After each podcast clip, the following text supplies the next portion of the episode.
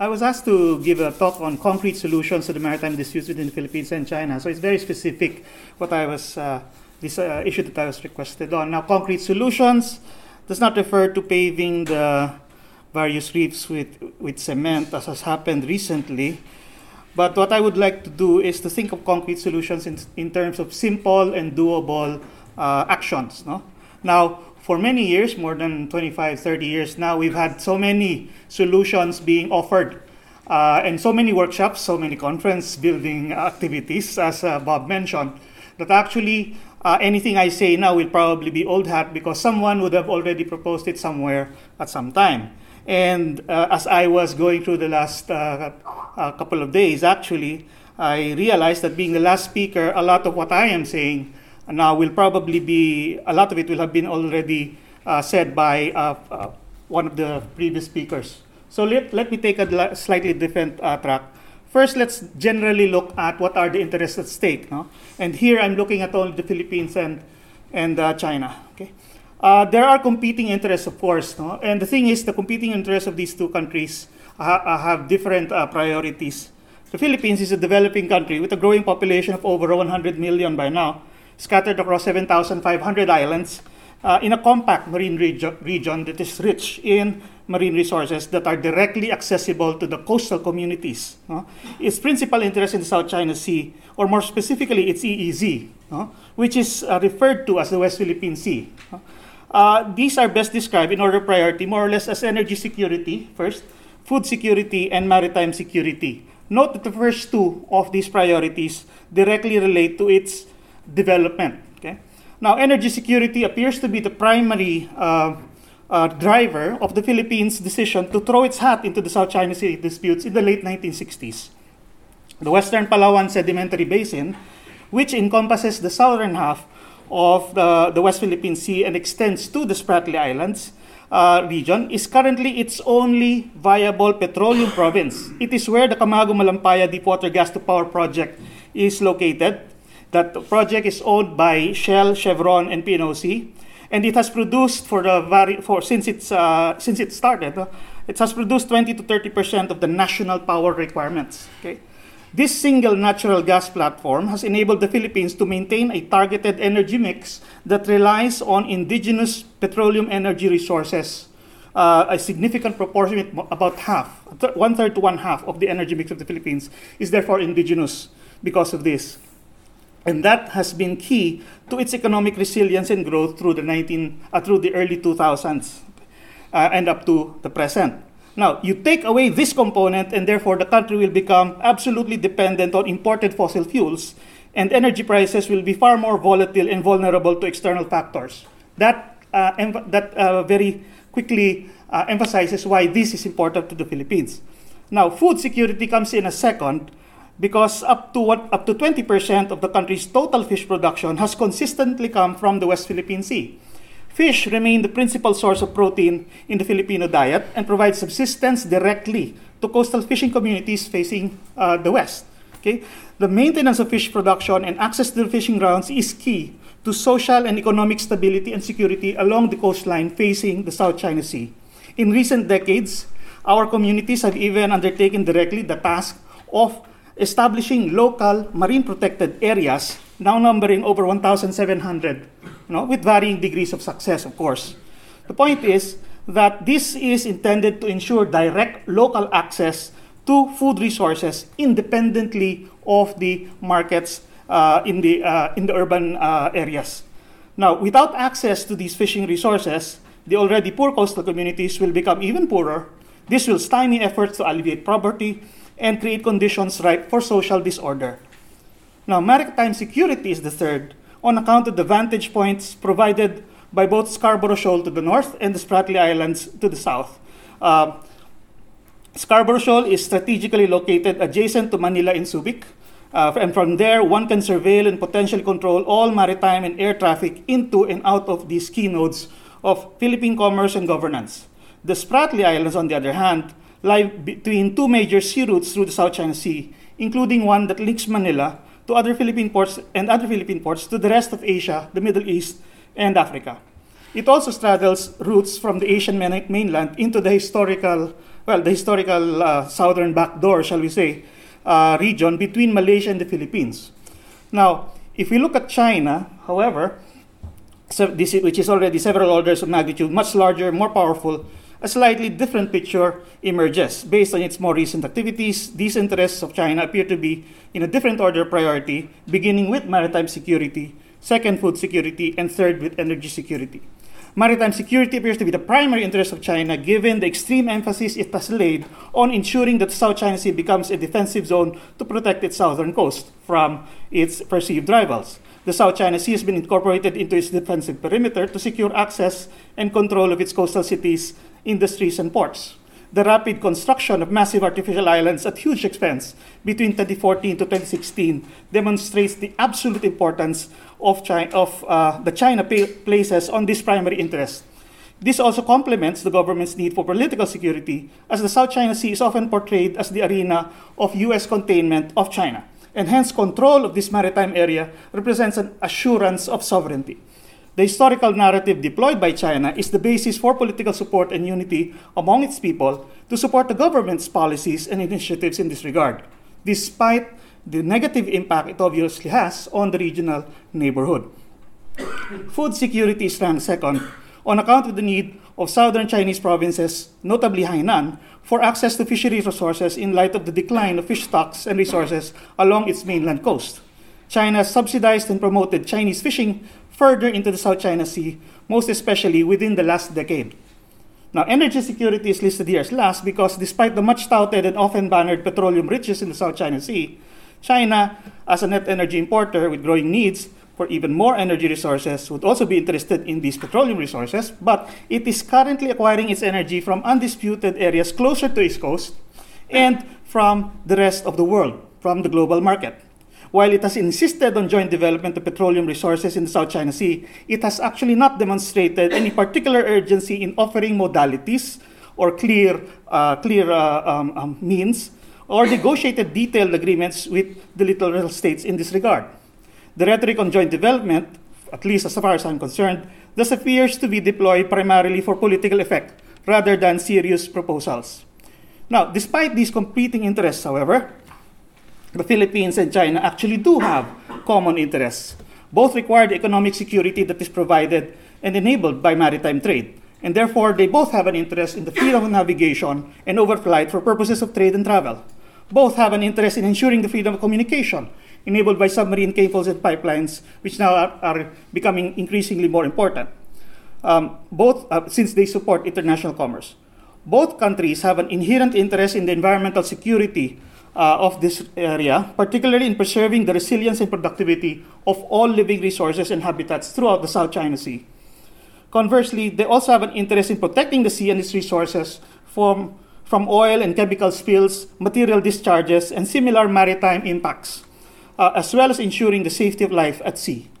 Both countries also have an interest in ensuring regional stability through the prevention of crises and incidents with the potential to escalate into armed conflict, no matter how small, how limited they may be. Oh, a sidebar on this uh, issue of armed conflict. And when we talk about armed conflict, here we're not really concerned about major armed conflict uh, between the great powers. We're concerned about conflicts between China and the smaller Southeast Asian states. Now, we've talked, uh, um, previous speakers have already uh, talked about this, so I'll be, just gloss over them. But there are, uh, the point is, there are available legal frameworks uh, from um, sourced from international jurisprudence, general international law, and UNCLOS, which is uh, particularly centering around the idea of provisional arrangements of a practical nature. And it, jurisprudence continues to sort of uphold and refine that idea, uh, turning it into a practical, into a, an obligation, basically, of states. Also, we've heard mention of UNCLOS uh, Part 9 or Article 123 for enclosed and semi-enclosed seas. And actually now, we also have the South China Sea uh, Arbitration Award, in, in 2016, the tribunal uh, ruled on the number of submissions of the Philippines that led to the interpretation and application of UNCLOS to some threshold issues in the South China Sea disputes. As everyone knows, this resulted, among others, in the description of maritime entitlements, establishing that the Philippines is fully entitled to its 200 nautical mile exclusive zone and continental shelf extending from its mainland coast subject, however, to enclaves created by the entitlements, the territorial sea entitlements of islands and rocks. It confirmed the position that none of the maritime features in the Spratly Islands region and Scarborough Shoal are entitled to EEZs and continental shelves of their own, but only to territorial seas. Uh, and it also declared as contrary to international law certain activities undertaken by China within the Philippine EEZ. But while the award offers legal clarity for the Philippines, as well as other Southeast Asian states, as well, and also the international community at large, uh, we know that uh, China refuses still to recognize, accept, or implement the award. Now, since the Philippines cannot enforce this award unilaterally, cannot enforce compliance and implementation, therefore, we stand, the disputes, at least, at least in this aspect, stands at a deadlock. This deadlock, however, cannot be sustainable over the long run. Okay, scenario one if China forces access to Philippine waters and unilaterally imposes its claims on sovereignty and jurisdictions, this only invites resistance from the smaller Southeast Asian littoral states. Such resistance will only grow as these states realize and quantify the continuing losses, their continuing losses to China's appropriation. This will only maintain the seeds of future friction and conflict, which in turn maintains the possibility of incidents and encounters with potential to, to escalate into armed conflict. China will find it increasingly costly or expensive, uh, politically, militarily, and economically, to maintain its ability to control the seas, placate littoral states, and exclude other interested states. We take this, uh, take this a little bit from Demsetz's theory of uh, property rights.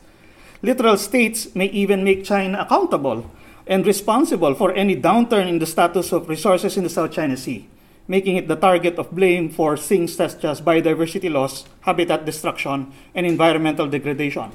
External powers will eventually also ramp up their involvement in the South China Sea upon the invitation, perhaps, of littoral states who will be seeking to protect their own interests through partnerships and alliances, thus making China's objective of maritime dominance even more elusive and difficult to achieve. However, if we take an alternative scenario, compliance, or okay, no compliance, but at least conduct consistent with the award, then may, this would be more in China's long term interest and favor long term stability and security for all the parties concerned. The sources of tensions will draw down. The incidents and issues can be resolved in accordance with predetermined and clear rules uh, that states previously agreed upon as a fair division of rights and jurisdictions. Littoral states will thereby be more open to negotiating and settling outstanding jurisdictional issues once they have had the record of, of these kinds of uh, ex, uh, agreements. And perhaps they will even open up to the negotiated settlement of sovereignty claims in exchange for assured access to resources. China does not seem to appreciate that by harmonizing the respective claims with UNCLOS and limiting the scope of sovereignty claims, as has been done by all the smaller Southeast Asian states, that has actually opened the door for compromise and sharing of the maritime commons of the South China Sea. Now, the drawdown in tensions arising from resource competition can then lead to a drawdown in the need for maritime security forces, reorient the missions of military and law enforcement units back to their more traditional missions of protecting their homelands, their mainlands, and conservation and protection of the marine environment will promote continued productivity of living resources throughout the South China Sea. This will then obviate the need to make distant claims to distant fishing grounds. Um.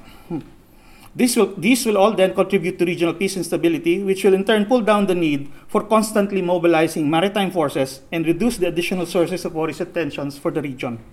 The ball literally is in China's court at this point, and patently, how the South China Sea disputes will develop over time in the near future will be due largely to whether, uh, whether it can and how it faces up to the Philippines versus China award and its implications. Now, of course, we need to look at what concrete measures are available. And here I talk about interim measures for a while. Certain measures similar to provisional arrangements of a practical nature are in order. Such measures are necessary in order to at least stabilize the situation and prevent further complication. And at, le- at the same time, possibly enable the parties to create room for future cooperation and eventual resolution. Now, these interim measures uh, for, um, for the short term uh, would have the work, parties work on their common interests that transcend maritime boundaries. These solutions could be seen as borderless measures. Uh, they can be undertaken individually only within areas under their own control or imposed only on their own nationals, and yet have beneficial effects for all littoral states. Okay? Some, some concrete ideas, uh, similar to what has already been uh, uh, propounded earlier. Parties should openly and expressly commit to the complete freedom of navigation over flight through the South China Sea, with exception perhaps being given to occupied features up to a certain distance, as well as their mainland's respective 12 nautical mile territorial sea zones. Now, um, um, the, the key point here is with respect to military freedom of navigation and overflight, as you know, because China has a very restrictive view of such uh, operations. But if that were to be simply allowed, then I think one of the major sources of tensions would be uh, addressed. Now, the parties should not establish arbitrary and expansive or even unknown or uh, vague military exclusion zones within the South China Sea for whatever reason around their occupied features, as these could create dangers for legitimate commercial navigation and overflight and actually attract more foreign ops. Okay.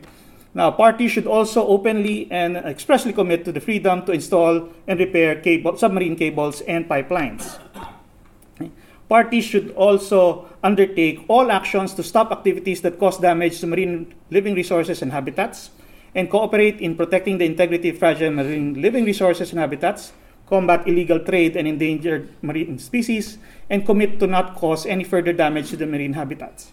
And I, uh, again, I emphasize these only need to be done in areas that are already under their influence and control and against their own nationals. We're not even talking about enforcing them against the other guys. Now, Parties can, these parties can also engage in serious cooperation to establish a working mechanism for joint oil spill response in the area, as well as search and rescue operations. And th- they may also establish direct channels of communication between military, law enforcement, and decision making units made available that can be made available to respond to incidents and potential crises.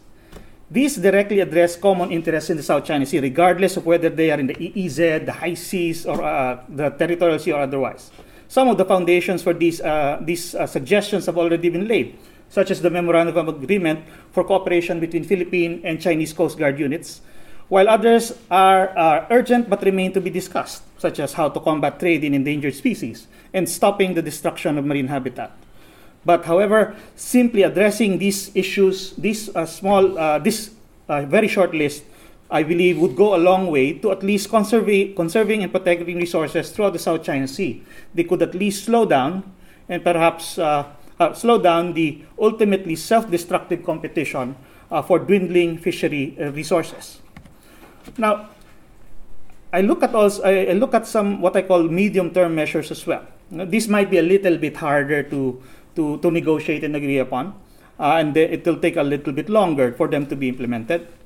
Uh, but they would provide, I think, a workable solution to address the question of managing certain resource activities without prejudice to the South China Sea Arbitration Award. One way would be to address fisheries and petroleum activities within the 12 nautical mile enclaves around each qualified feature, sovereignty over which is admittedly disputed between the parties. Such enclaves would exist even without the arbitration award anyway, and could provide the starting point for joint or at least coordinated management. These 12 nautical mile enclaves encompass huge areas of water, often also covering maritime features subject to fishing by all littoral states. Some of these features are uh, in the Spratly Islands there, were pointed out by Bob. No? Now, uh, and, and, you see there more or less an estimate of the areas involved. These, let us not underestimate uh, these areas because also these areas happen to be shallower areas that contain the coral reef areas, which are the richest, biologically richest areas in the South China Sea. Now, hmm. within these areas, the parties should not allow destructive fishing okay, uh, by their own nationals, and reciprocal access could be permitted, although conditioned upon the use of sustainable fishing methods. The parties should commit to conserve and protect the marine habitats in areas under their control and allow scientific monitoring and assessment of the health of such habitats as to a central uh, repository accessible to all parties. Areas commonly used by the parties should also be subject to reciprocal and cooperative monitoring based on a standard assessment template. They don't need to work with each other, they don't need to be beside each other when they do this, they can just follow a standard form. Now, that I think already will go a long way towards improving fish, the fishery situation in the South China Sea. And I take this from our experience in the Philippines, where even the uh, protection of one small reef area in a local municipality has been observed to trans protection for one year from any form of exploitation, dynamite fishing, actual fishing, just one year protection already resulted in a 10% increase in fish catch. So that's something that simple, can be done. Now, joint development is the other issue that we've also touched upon. This is my take. Joint exploration development on petroleum resources may be undertaken through a treaty framework that either A considers the entire South China Sea, not only the areas claimed by the territorial states, meaning beyond even the nine dash line, beyond even the existing areas being claimed, no? they consider that entire areas of maritime commons, or reciprocally, B, reciprocally provide access to each other's undisputed continental shelf areas. This means a reciprocal uh, reciprocity, a reciprocal stake in the exploration development of petroleum resources by all littoral states anywhere in the South China Sea, not just the continental shelf of the Philippines. Okay. Now, even if specific projects will operate at a specific location, the arrangement should theoretically enable joint development even on the Chinese side of the South China Sea as a measure of reciprocity and mutuality in interest. Reciprocity, as I keep emphasizing, is a basic condition of fairness which is necessary for any joint development proposal to be acceptable to our peoples. In addition, any treaty framework must ensure transparency through clear terms and conditions. These must not be secret agreements. These must not be agreements with vague wording. Okay? They must include, uh, as Bob earlier already raised, an express without prejudice clause covering all activities of the parties. Now, in the alternative, at least for the Philippines, it may be possible to consider a special negotiated concession agreement, currently allowed under Philippine uh, uh, petroleum law, but some, such an agreement would need to depart from the existing standard service contract, incorporate special features, uh, most importantly, the without prejudice clause, maybe the sharing formula, distribution taxes, applicable laws for employment, benefits, dispute resolution, and the law of the contract. But again, this must also be transparent and contain, and contain clear terms and conditions. It will probably require its own special law, if ever.